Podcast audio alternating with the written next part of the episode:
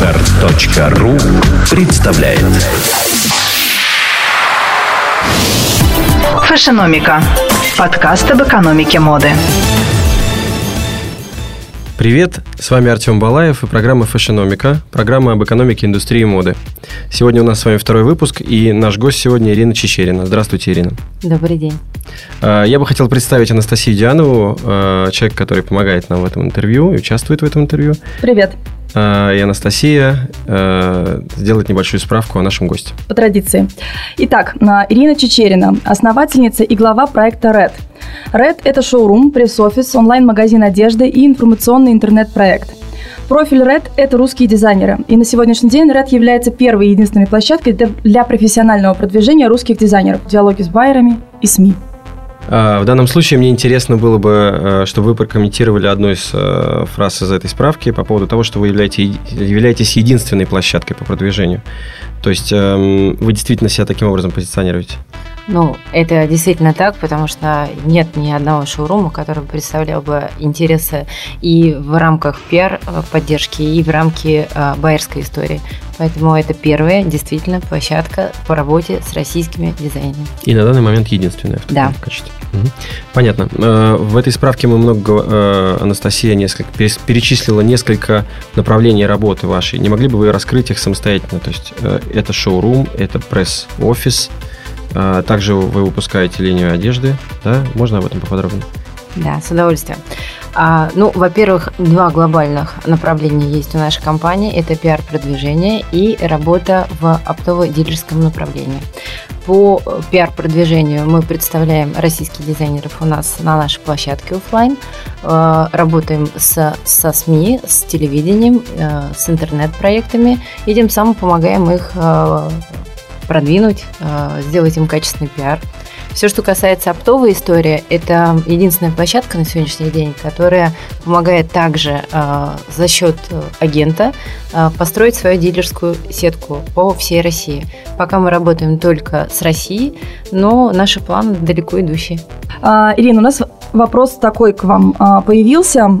Очень большое количество направлений работы, которым занимается проект RED. А, с чем связана такая дифференцированность? Только ли с а, задачей по там, коммерческому успеху или какие-то еще другие причины есть у такого разделения большого? Ну, дело в том, что продвижение и продажи дизайнера, соответственно, это большой кропотливый труд, который может взять на себя агент. И для того, чтобы качественно продвинуть э, дизайнера, естественно, нужно работать и со СМИ, и с телевидением, и со всем на свете, и в пиар-направлении, для того, чтобы все покупатели о нем знали. И это, это как бы в поддержку э, идет оптовой истории, потому что чем больше узнают дизайнеры, тем больше его покупают. И э, из-за этого у нас открывается очень много направлений, как, э, например, там, участие в тех или иных проектах для узнаваемости, опять же, тех же самых дизайнеров, либо площадки нашей, которая представляет дизайнеров, э, чтобы люди знали, что они могут прийти, дизайнеры, что они знают, что есть хоть один агент, который с ними работает, а байеры знают место, куда они могут прийти, и, собственно, на тех же самых условиях выбрать всю ту же самую одежду, выбрать, сделать предзаказ заказ, выбрать что-то текущее э, для подсортировки магазина. А, но вы изучали международный опыт? Э, как правило, пресс-агентство, пресс-офис и байнг-офис – это две разные структуры, но в вашем случае они совмещены. Ну, естественно, это же, это же Россия, поэтому мы должны делать какой-то а, такой микс из всего. И если бы мы в разных направлениях бы двигались, то это было бы две а, разные площадки бы, а так это все на одной, это все очень удобно, нам понятно, Э, чем интересуются журналы, нам понятно, чем интересуются байеры, тем самым мы можем дать кучу рекомендаций дизайнерам, в каком направлении двигаться и что хорошо, что плохо. А, скажите, пожалуйста, какое количество дизайнерских брендов на сегодняшний день существует в вашем активном, скажем так, портфеле? С каким количеством брендов вы работаете сейчас? Более 50 брендов. Э, правильно ли я понимаю, что дизайнер, который приходит к вам на площадку, он может получить услуги и по работе с байерами, да, ему не нужно держать коллекцию у себя в студии, э, также он может получить услуги по работе с прессой. И все это получает на одной площадке. Да, все верно. И в данном случае это большая экономия, потому что не нужно содержать свой шоурум, а, не нужно содержать персонал, не нужно каждодневной работы. Есть место, в которое приходят и знают все СМИ, и они приходят и знают прекрасно, что здесь можно выбрать русских дизайнеров. А, пул а, в нашем шоуруме постоянно меняется. А, одни байеры к нам приходят, и по техническим причинам они могут от нас уйти временно и возвратиться. И тем не менее, э, стилисты, фотографы знают, что здесь место, в котором собраны коллекции. Это лучшие коллекции, это подиумные коллекции. И также мы работаем и со всеми другими брендами. То есть, если вдруг поступает какое-либо интервью, например, из Америки, то мы с удовольствием передадим его в прекрасному бренду, он на него ответит, и мы работаем как агент также. Ну и плюс, мне кажется, если говорить об экономии со стороны дизайнера, то немаловажным является тот факт, что по сути дизайнер должен передать одну коллекцию в одном экземпляре вам – не нужно отдельно передавать отшитую коллекцию в пресс-офисе, отдельно в шоурум. Да? То есть с точки зрения вот количества произведенных э, единиц коллекции, это тоже своего рода экономия. Да, это большая экономия, потому что сделать две, э, да, два да, симпла да, это да. очень дорого. Поэтому делается, естественно, это а, одна коллекция, которая представлена в одном месте. Это экономия. И здесь сразу же можно работать и с байерами, и можно работать и с прессой. Угу. Можете ли вы э, назвать коммерческие условия, которые выставляете дизайнерам по участию в вашем проекте? Да, у нас есть ежемесячное обслуживание. И, соответственно, это мы про пиар говорим. Так. Ежемесячное обслуживание, которое э, с индивидуальным подходом. Ателье.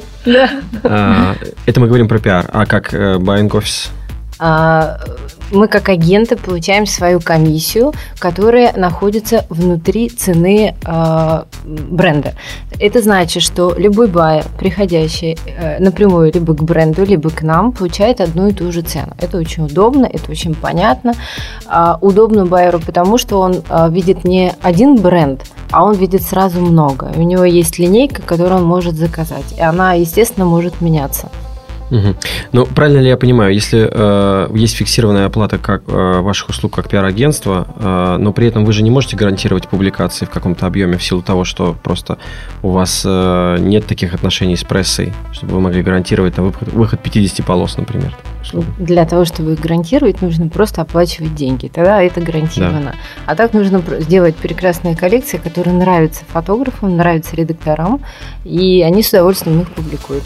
Но это нормальный момент, то есть э, вы обсуждаете это с дизайнером, что он платит, но при этом нет гарантии того, что эта одежда будет востребована. Или каким образом вот это, мне кажется, это такой сложный эмоциональный момент в работе с дизайнером. Мне было бы интересно, чтобы вы несколько слов об этом сказали. Ну, по итогу месяца э, дизайнер получает медийный отчет, в котором совершенно понятно, сколько раз и какие э, журналы брали его на, публи... на, на съемки. А, момент вышедших публикаций, естественно, мы контролируем. Мы выкладываем это на свой сайт и, соответственно, делаем медийный отчет и предоставляем это все также дизайнеру. Э, ему понятно, потому что, естественно, бывает очень много публикаций сделано. О, извините, я, э, естественно, бывает много э, съемок, но из них не всегда все попадает в журналы. Потому что в какой-то момент просто сама фотография не легла на тому же самому журналу, в какой-то момент редактор моды посчитал, что это не совсем то, и куча разных причин. Но тем не менее всегда есть отчет, что такой-то э, журнал интересовался непосредственно этой коллекцией. И если правильно и читать медиа отчеты, то можно понять, какие э, вещи востребованы, в каком правильно ли движется дизайнер, в каком направлении. Ну и безусловно есть мы, которые всегда поможем. А можете ли вы назвать э, самый успешный показатель PR value э, вот ежемесячный и э, какой это был дизайнер, если эта информация открытая? Я думаю, что правильно это будет делать не в цифрах, а угу. в количестве публикаций. Угу. Количество публикаций, вышедших за прошедший месяц, достигает 15-20. Это очень хороший результат. И какие дизайнеры в этом плане наиболее востребованы в прессе? Этот, э, это все зависит, естественно, от коллекции, которую э, создал дизайнер. Э, в этом сезоне очень востребована Пустовид, Каменская Конного и ряд других дизайнеров. Понятно, спасибо. А, у меня следующий вопрос такой. Нас слушают не только там, люди, которые уже работают в индустрии, но и те, кто задумывается о том, чтобы создать э, свой какой-то бизнес, построить его на платформе моды. И в этой связи мне интересно ваше мнение. Если нас слушает кто-то, кому интересен ваш бизнес как модель, насколько эта модель востребована может быть в Петербурге? А, как вы считаете, достаточно ли у нас дизайнеров и прессы для того, чтобы а, сформировалось агентство, которое будет осуществлять те услуги, которые вы осуществляете в Москве, как вы считаете?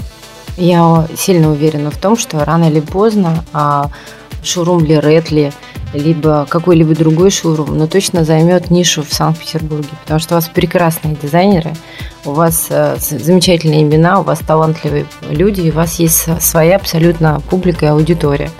И э, рядом с вами находится заграница, которая, естественно, также интерес проявляет к нашим дизайнерам.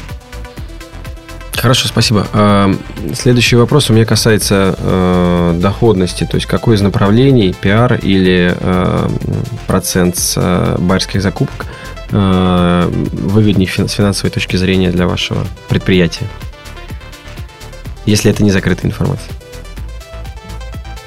Вы можете сказать в динамике, например, сейчас это вот одно, а потом будет другое. Я, э, я бы ответила на этот вопрос так, что нам интересно и одно, и второе направление, потому что одно направление без другого никак не может существовать. А, и я надеюсь, естественно, а, что оптовая история – это за ней будущее, и она значительно будет финансово интереснее. Угу, понятно. Есть ли у вас э, в портфеле, вернее, не в портфеле, есть ли среди ваших закупщиков э, закупщики из Петербурга? У нас есть э, магазины, которые берут э, на реализацию в Санкт-Петербурге с удовольствием. Угу. А если говорить об интересе к русским дизайнерам со стороны регионов, можете ли вы назвать какие-то самые активные в этом вопросе города? Калининград, Самара, Сочи, ну и ряд других городов. А если говорить об интересе этих городов, ну и регионов, опять же, да, России, а, то можете ли назвать какие-то конкретные имена, вот самые востребованные русские дизайнеры? Они все работают совершенно в своем сегменте. Есть э, сегмент премиум, есть медиум, абсолютно разные. Поэтому и они прекрасно продают как одних дизайнеров, так и других. Угу, угу. На, на каждого дизайнера есть свой покупатель. И самое главное магазину найти своего покупателя и свою нишу. Угу. Вы знаете, у нас есть сообщество ВКонтакте, это одно из самых быстрорастущих сообществ вообще в Рунете. И э, когда мы разместили там информацию о том, что вы будете гостем нашей программы, э, поступило несколько вопросов, и мы пытаемся ввести такую традицию и задавать эти вопросы нашему гостю. И вопрос, который э, сейчас прозвучит, следующий. Red не фигурирует публично, не занимается self-promotion. Какие маркетинговые инструменты использует Red для привлечения новых клиентов? Ну, э, я считаю, что самое правильное будет это рекламировать не Red, как площадку, потому что если а, она будет популярна и известна, она, она будет самодостаточна.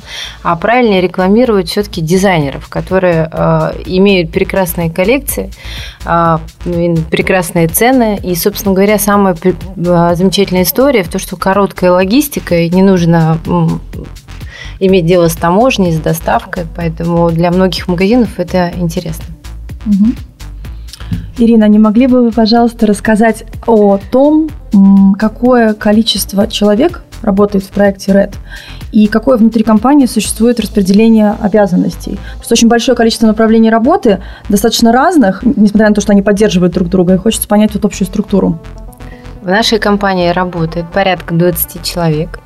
А, есть люди, которые работают на аутсорсе. Это очень интересно, потому что есть часть работы, которую они прекрасно выполняют, не находясь в шоуруме. У меня такой вопрос. А, ты начал говорить о э, том, что поставил себя на место молодого дизайнера, а, который захотел быть представленным в шоуруме Red минимальное рекомендованное вами а, количество месяцев, в течение которого уместно и правильно представляться? Какое?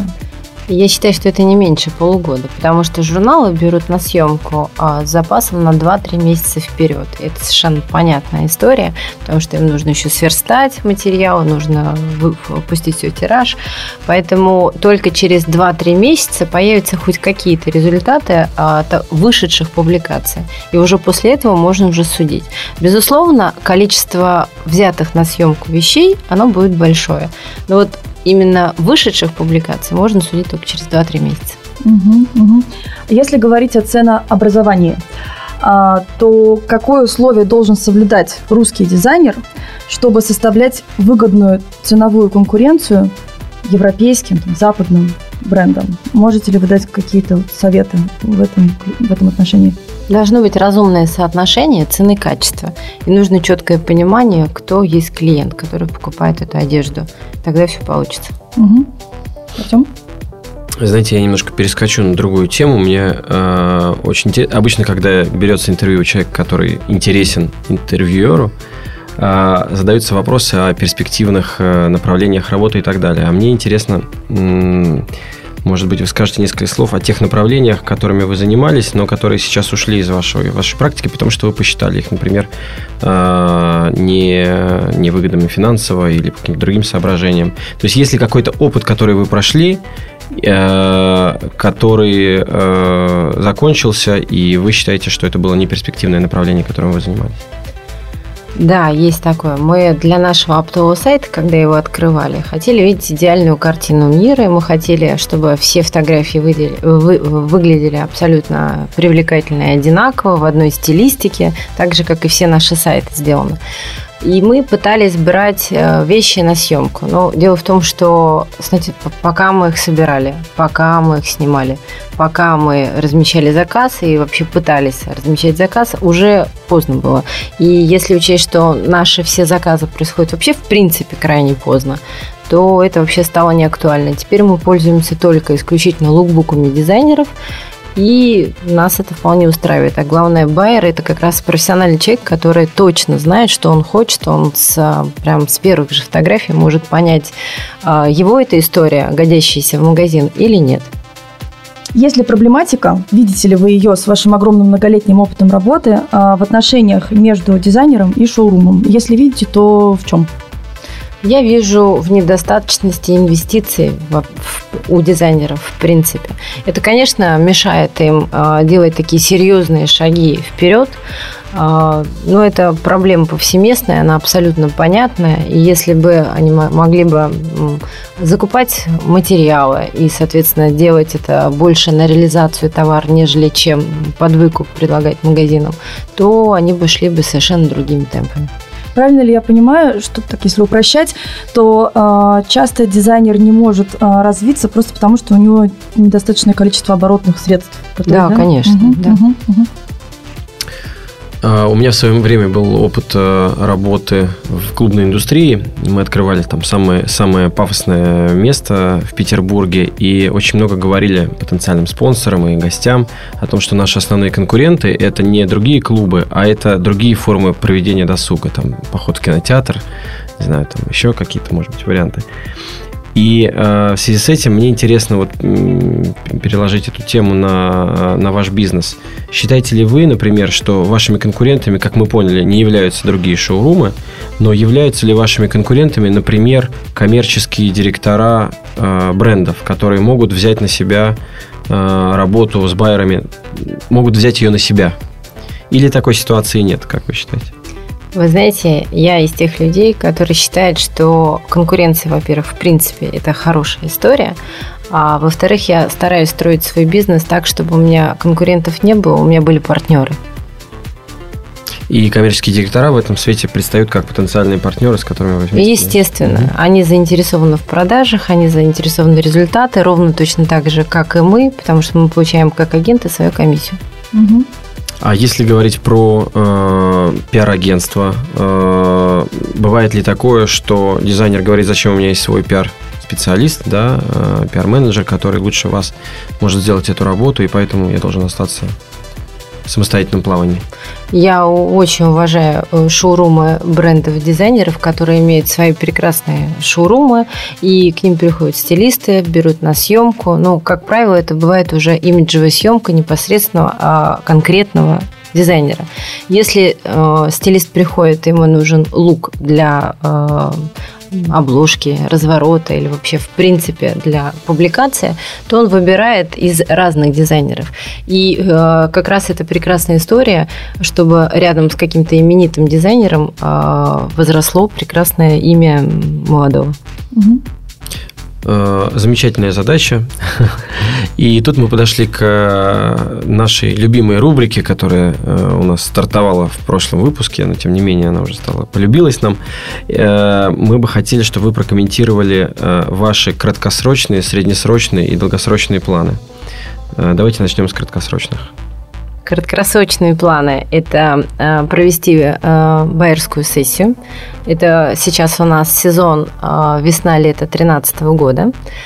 Очень бы хотелось, чтобы в ней приняли участие как и молодые дизайнеры, так и именитые, потому что продажи нужны абсолютно всем, и, соответственно, все вместе мы можем, по крайней мере, сделать эм, узнаваемым, более узнаваемым русские дизайнеры и повысить обороты каждого из брендов.